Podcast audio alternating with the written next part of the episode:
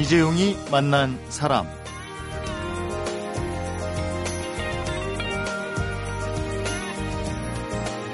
잎이 떨어지고 있습니다. 원고지처럼 하늘이 한 칸씩 비어가고 있습니다. 이런 식구가 있는데요. 아마 이 시를 쓴 이성선 시인도 이맘때쯤 하늘을 보고 지은 시가 아닐까 싶습니다. 하늘이 하루가 다르게 텅 비어가고 있습니다. 대신에 보이는 하늘 면적은 점점 더 넓어져 가고 있죠. 예, 다소 서운한 일이 있더라도 12월의 하늘처럼 대신에 얻게 되는 것으로 만족해 보면 어떨까 싶습니다. 임진모 음악평론가와 이종훈 스포츠평론가가 함께 합니다. 가수와 전설을 만나보는 오늘입니다.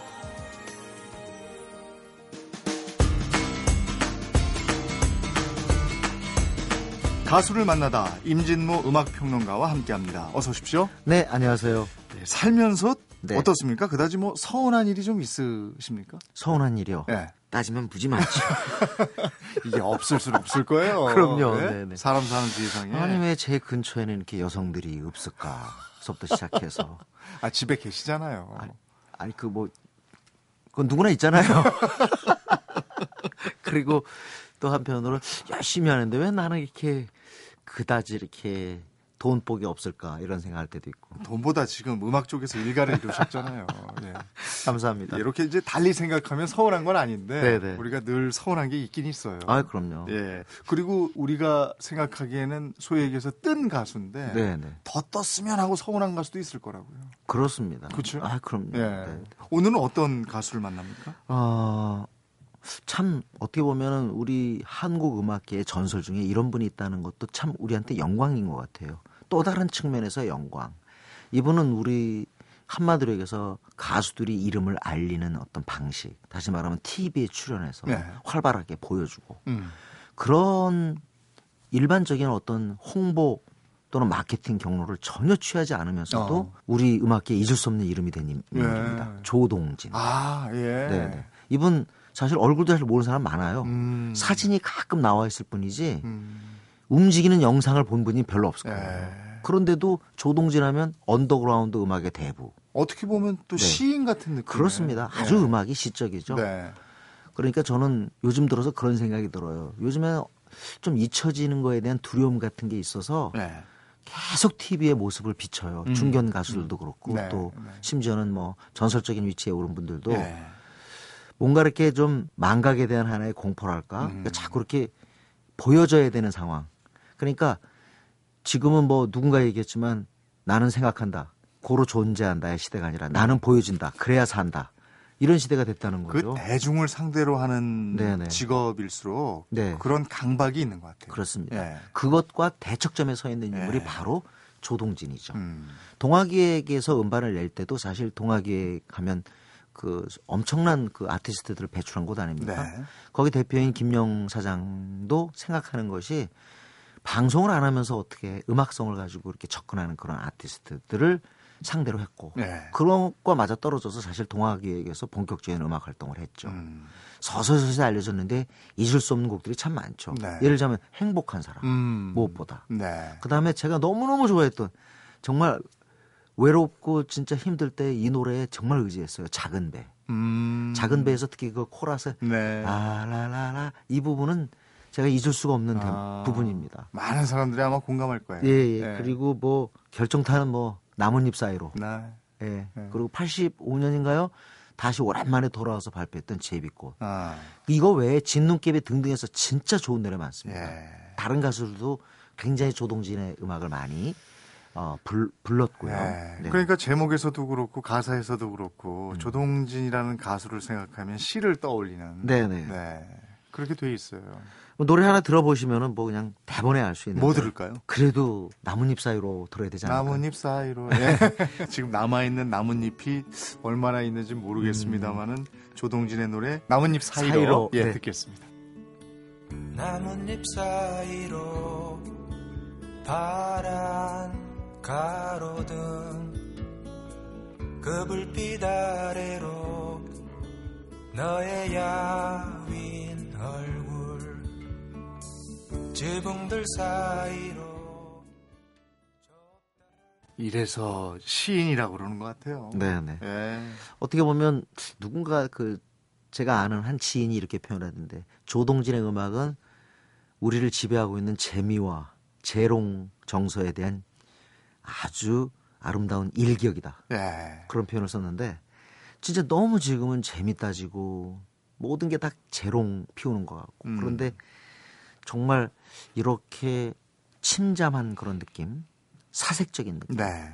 어떻게 보면 우울한 서, 우울한 서정성이랄까요? 네. 이런 거 이제 우리가 거의 경험 못 하잖아요. 음. 심지어 이런 것을 제공해 줘야 될 곳마저도 요즘은 그래도 어떤 대중적인 어떤 하나의 접근이라 그래서 네. 조금 더 재밌고 쾌활하고 이런 것 쪽으로 가는데 물론 그게 나쁘다는 뜻은 아닙니다. 엄청나게 빨라졌어요. 네. 그런데 다 그러면 안 되겠죠. 네. 그러니까 그래야지 결국은 우리 음악이라는 것이 문화 콘텐츠라는 것이 다양성을 확보할 수 있는 건데 네. 그런 면에서 조동진의 존재가 더 각별한 것 같습니다. 근데 이 노래를 들으면서 이제 한참 이 노래를 듣던 시대로 사실 음악을 들으면 돌아가잖아요. 네. 그러니까 앞에 그 기타 소리 참 너무 좋은데 네. 그거 들으면서 예전에 왜 저 일산에 기차 타고 가면은 화사랑이라고 네, 네. 그초 켜놓고 막걸리 예. 먹던 데인데 예. 거기 가면 통기타 가수들이 나와서 어. 늘이 조동진 노래 참 많이 아우, 했다고요. 굉장히 많이 하죠. 네, 조독배, 맞습니다. 조동진 노래. 뭐. 그래서 네. 사실은 뭐 인기 차트에서 뭐 상위권에 올라갔고 가요 톱10에 나온 것도 없고 인기 차트나 시장에서 무슨 어마어마한 환영 받은 거 없어요. 네. 그럼에도 불구하고 조동진 사단이란 말이 붙는다는 게 음. 이상하지 않아요? 네. 동생이 바로 조동익 씨. 예. 바로 어떤 날 했던 조동익 씨고 뭐 조동익 뭐 장필순 한동진 이런 사람들 다 조동진 사단이죠. 네. 엄청난 영향을 받았어요. 음. 그리고 아직도 통기타를 잡으면서 포크의 오리지널리티를 생각하는 그러한 인물들은 조동진이라는 한 번을 거쳐야 가야 될 거예요. 네. 그러나 쉽게 올라가지는 못하겠죠. 예. 어쨌든 앨범도 많이 낸 것도 아니지만은 우리에게 잊을 수 없는 그런 레파토리를 많이 선사한 인물이 조동진이고 반드시 뭐 우리가 눈에 보이는 화려한 어떤 그런 제스처와 어떤 그런 스포트라이트가 아니고도 얼마든지 가수의 네. 자기 지분 확보가 가능하다는 걸 명백히 증명해 음. 주는 사례가 바로 조동진이 아닌가 싶습니다. 그렇게 힘주지 않고 편안하게. 그러니까요. 완전 뭐 어깨 네. 다 내리고 그러면서도 뭐랄까 저는 그래요. 왜 조동진의 음악이 사랑받았을까? 이렇게 서정적이고 시적이고 정말 근데 어떻게 보면 축 처진 느낌, 침잠한 음. 느낌, 사색적인 느낌 드는데 저는 그게 바로 역으로 또 그때 당시 청춘의 아픔, 네. 청춘의 고뇌를 대변하는 것이 아니었을까. 음, 어떻게 보면 제가 뭐 특별한 이유 없이 작은 배를 좋아했던 건 예. 외롭잖아요. 고통스럽고. 그래서 이렇게 이 곡을 좋아하는 게 아니었나 네. 싶어요. 저는 이렇게 들으면은 그 다큐멘터리의 잔잔한 나레이션 맞습니다. 있잖아요. 그런 오해- 그런 그 느낌도 있어요. 배경음악으로 또 좋을 것 예, 같아요. 예, 네, 네. 그렇습니다. 노래 한 곡 더 들어야죠. 네. 네. 어, 어떤 곡을 들을까? 아 진짜 어, 팬들은 행복한 행복한 사람 네. 작은 배 들어야지 그럴 텐데 네. 그래도 85년 제비꽃 듣겠습니다. 제비꽃. 이거 좋아하는 사람도 무지 많거든요. 네. 오늘 가수를 만나다 가수 조동진 씨를 만났는데요. 마무리하면서 제비꽃 듣겠습니다. 오늘도 임진모 음악 평론가와 함께했습니다. 고맙습니다. 네, 고맙습니다.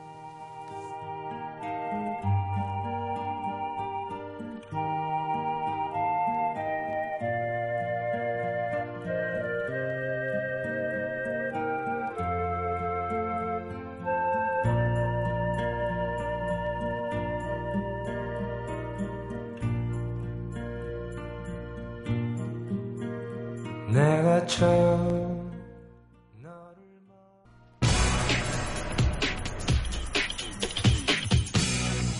이재용이 만난 사람. 전설을 만나다 이종훈 스포츠 평론가와 함께하는 시간입니다. 어서 오십시오. 반갑습니다. 안녕하세요. 오늘 어디 다녀오셨어요? 시상식 같은 데 다녀오셨어요? 양복을 아주 말쑥하게 차려입으셨어요. 아닙니다. 요즘 워낙 네. 그 브라질 월드컵 저 추첨이 끝난 이후에 네. 축구에 관련된 뭐 인터뷰 요청들이 많이 쏟아서 아. 인터뷰하고 오느라 그 사진도 찍고 이러니까 아주 네, 말쑥하게 그렇죠. 하셨군요. 네. 어우, 잘 어울립니다. 죄송합니다. 라디오 방송도 이렇게 좀 격식을 갖추고 왔어야 되는데 자, 이제 저 2013년 토요일이 두 번밖에 남지 않았습니다. 네. 그 저희 MBC 1층 로비에 크리스마스 트리가 이렇게 쫙 세워져 있던데 그거 보면서 무슨 생각하셨어요? 크리스마스 트리가 있어요? 1층 로비에? 아니 그것도 못 보시는 거예요? 제가 아 또 죄송스러운데 그 제가 어쨌든 이 방송 시간에 맞춰서 허겁지겁 뛰어오다 보니 야, 트리가 세워진 걸 몰랐네요. 내려가면서 보겠습니다. 그 정도로 바쁘신 거예요, 요즘에? 야. 연말이다 보니까요. 뭐 2013년 한 해를 네. 뭐 결산하는 뭐 스포츠 이벤트들도 많고 또 뭐 스포츠 2013년 한 해를 뭐 정리해 달라고 하는 네. 요청들도 많고 해서 조금 정신없이 살았습니다. 이렇게 바쁜 척해서 죄송합니다. 그렇군요. 이제 스포츠 평론가계에서 전설로 남으실 일만. 오늘은 어떤 전설을 만나게 해주실 겁니까? 어, 혹시 다음 주 화요일 12월 네. 16일이 어떤 날인지 아세요? 12월 16일이요? 네. 그래서 잘 모르겠는데. 다음 주 화요일 12월 10, 네. 16일은 한국 축구의 대단히 역사적인 날인데요. 그래요? 한국 축구의 12번째 심장, 붉은 악마가 이 땅에 처음으로 태동한 날입니다. 아, 그렇습니까? 그게 12월 네. 16일입니까? 네. 어. 어, 아마 대한민국 국민 중에서 붉은 악마 모르시는 분 없겠죠. 아유, 그렇겠죠. 또 해외 나가 보면 제가 네. 해외 나갔을 때 음. 대한민국에서 왔다고 말하면요 외국인들이 음. 먼저 대한민국 이러면서 붉은 악마의 맞아요, 외칩니다. 예. 어, 그래서 저는 지, 지난 2002년 한일 월드컵을 기점으로 해서 네. 붉은 악마는 정말 전설의 반열에 올라 있다 아. 이렇게 감히 평가하는데요. 예. 그래서 오늘은 대한민국 국민 모두가 알고 있고 또 전 세계가 알고 있는 대한민국 축구의 전설 붉은 악마를 만나볼 겁니다. 아, 그럼 붉은 악마 생일이 12월 16일인 거는 이제 알겠고. 네. 몇 살인 거예요? 어, 붉은 악마가 정확히 지난 1995년 12월 16일에 탄생했으니까 예. 지금 19살 정도 됐다고 할 수 있겠네요. 음. 많은 분들이 이 붉은 악마는 잘 알고 계신데 네. 어, 말씀하신 것처럼 정확히 언제 어떻게 탄생했는지는 네. 잘 모르시더라고요. 네. 그래서 오늘 이 시간에 제가 확실하게 정리해 드리려고 할 텐데요. 네. 붉은 악마가 탄생한 19년 전 12월 16일에 정확히 무슨 일이 있었냐를 이해하기 위해서는 음. 먼저 이해할 게 하나 있습니다. 네. 지금은 없어진 단어인데 PC통신이라는 단어 혹시 아, 아시나요? 알죠. 90년대를 살아온 젊은이 중에 PC통신 모르는 사람 있겠어요? 그렇죠. 56K 모뎀을 통해서 전화 네. 연결을 하면 삑 하는 소리가 났잖아요. 네. 굉장히 다소 요란한 소리였는데 지금은 뭐 잊혀진 우리의 소리가 됐지만 이거 영화도 나왔잖아요. 네, 접속. 접 속이라고. 네, 전도연 씨랑 한석규 씨가 주연된 네. 접속에 어, 많이 나왔죠. 예. 90년대 대한민국에서 10대, 20대, 30대 시절을 보낸 사람이면 정말 누구나 알고 있는 소리가 바로 이 그렇습니다. 모뎀이 냈던 삐 소리가 아닐까 네. 생각이 되는데요. 인터넷이 보급되지 않았던 90년대에는 천리안, 하이텔, 라운드리로 대표되는 이 PC통신이 넷상에서 같은 공통된 관심사를 가진 사람들과 얼굴을 보지 않고 소통할 수 네. 있는 정말 유일한 창구였거든요. 음.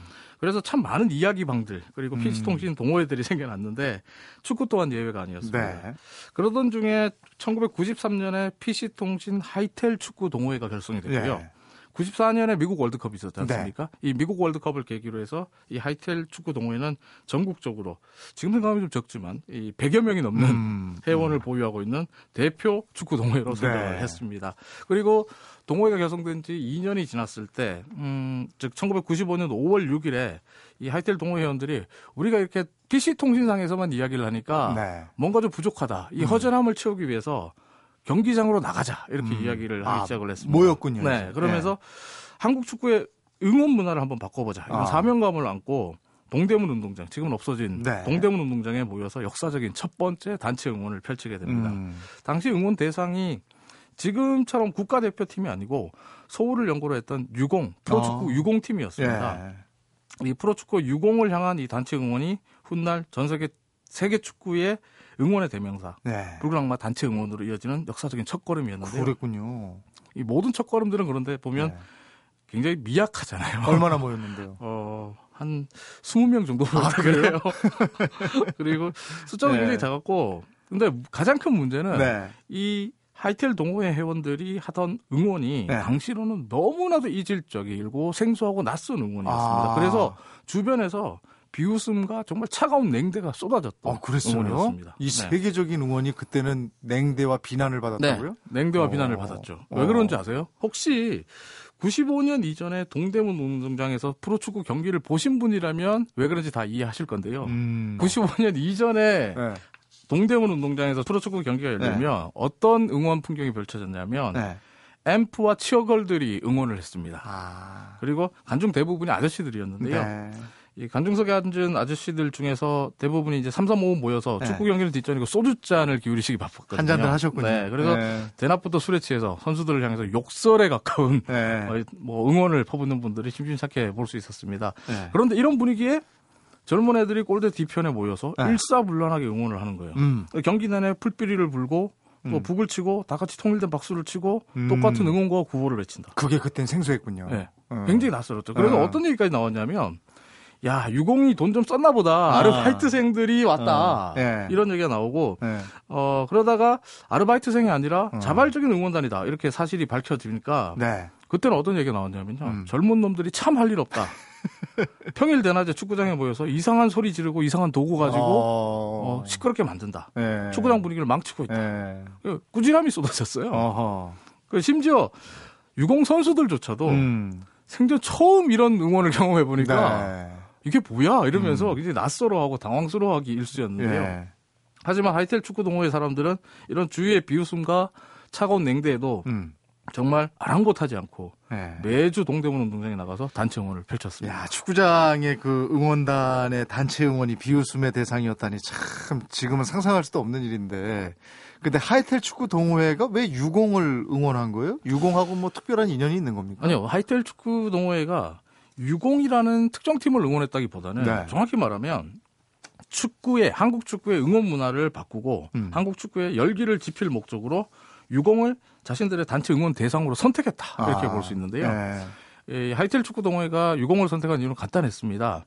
이 당시에 하이텔 축구 동호회, PC 통신 동호회들이 대부분 그랬습니다만은 서울 경기 지역에 있는 회원들이 많았어요. 아, 그랬군요. 그러니까 서울 경기 지역에 회원들이 많으니까 네. 단체 응원을 하기 가장 좋은 장소는 네. 동대문 운동장이 됐죠. 음, 음, 근데 당시 동대문 운동장에서 경기를 했던 서울 지역 연고팀이 LG 유공 1화 세 팀이 있었습니다. 네, 네. 근데 LG 1화는 그래도 좀 팬들이 많았어요. 네. 그런데 유공은 팬이 상대적으로 적었고 아. 또 LG 1화는 상대적으로 치어거리라든지 앰프를 동원한 응원단이 있었어요. 예. 근데 유공은 없었어요. 네. 그래서 유공을 선택했는데 하지만 말씀하신 것처럼 그런데 왜 유공만 응원했을까 이런 네. 의문이 음. 하이텔 동호회 사람들 사이에서도 돌기 시작을 했어요. 음, 음.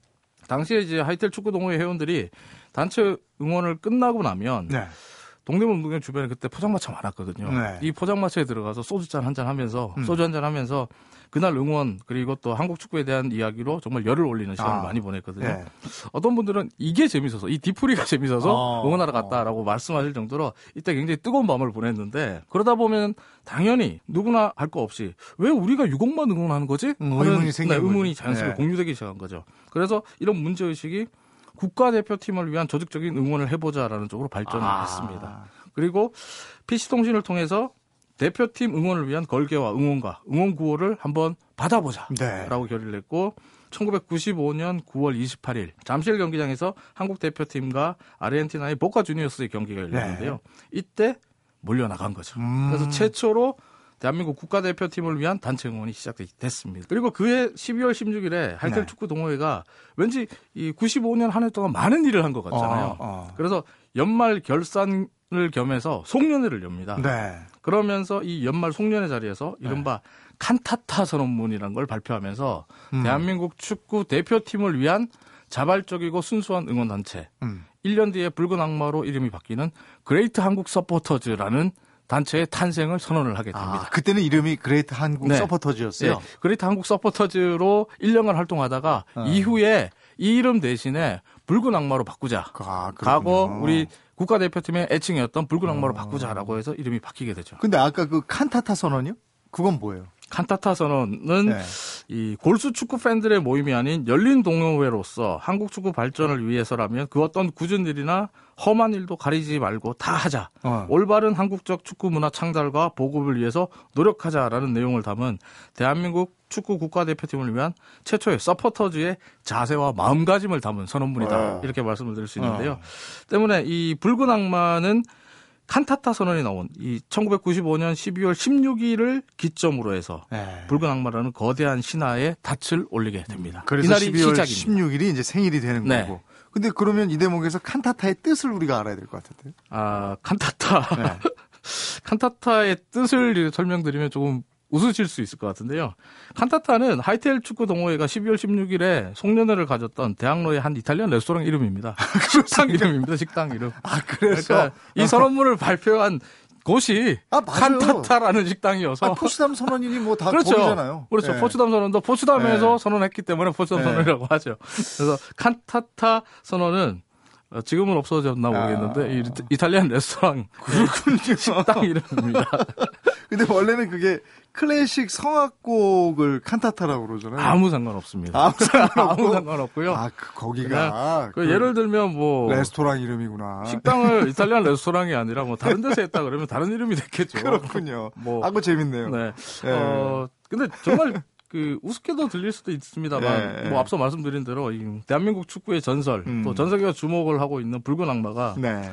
최초로 구상되기 시작했던 게 지금은 없어진 동대문 운동장 주변의 포장마차였고 네. 또 대학로의 한 식당에서 처음 탄생을 알렸다. 뭐 정말 우습게 들릴 수도 있는 얘기입니다. 하지만 19년 전에 네. 한국 축구에 대한 열정으로 가득했던 한 무리의 일단의 젊은이들이 음. PC통신에서 날밤을 새워가며 토론하고 그리고 음. 포장마차에 모여서 소주 잔을 기울이면서 침을 튀기면서 했던 말들이 그 말들이 모여서 음. 지난 2002년 세계를 놀라게 했던 6월의 붉은 함성이 만들어졌다는 것. 음. 그리고 그 꿈만 같았던 기적이 이제 대한민국을 넘어서 전 세계 축구계의 전설로 남아 있다는 것. 음. 이런 것들을 생각해 보면 붉은 악마의 오히려 이런 초라한 탄생 신화가 네. 그 자체로 정말 믿기지 않는 전설이 되고 기적이 아닌가 이런 생각을 할 수 있게 만들어 주는데요. 제 개인적으로는 붉은 악마의 이 초라한 탄생 신화는 우리에게 참 많은 것들을 시사해 주고 있다 음. 이렇게 생각을 합니다. 우리가 흔히 왜 기적은 꿈꾸는 자의 몫이다. 꿈은 이루어진다. 네. 이런 말 참 많이 듣잖아요. 예. 많은 분들이 좋은 말이지 하지만 나와는 상관없다.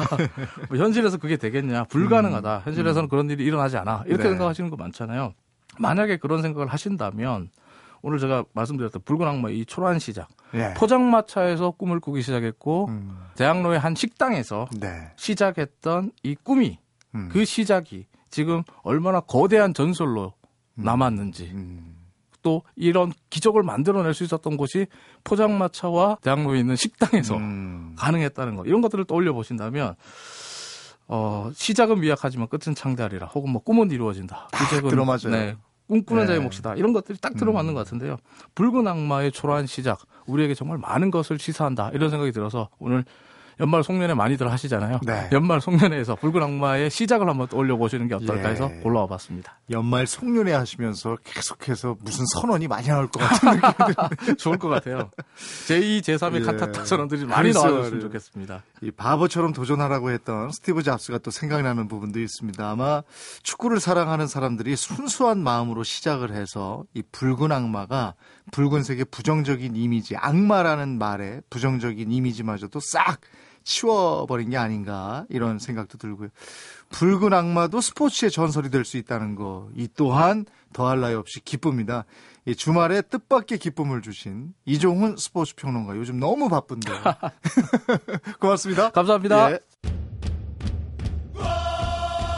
이재용이 만난 사람 오늘은 임진모 음악평론가와 이종훈 스포츠평론가가 준비한 가수와 전설을 만나보는 시간으로 여러분과 함께했습니다. 1995년 결성 당시에 경기장을 찾았던 붉은 악마 숫자가 50명을 넘지 않았다고 합니다. 예, 지금은 홈페이지 가입자 수가 30만 명으로 늘어났고요. 활동 중인 회원 수만 7만 명에 이른다고 합니다. 길은 이렇게 뜻이 있는 곳에 만들어지는 게 아닐까 싶습니다. 이재용이 만난 사람 오늘은 2002년 월드컵 붉은 악마 응원곡이죠. 어, 크라이노시 부릅니다. 오 필승 코리아 들으면서 인사드리겠습니다. 다음 주 월요일에 뵙겠습니다. 고맙습니다.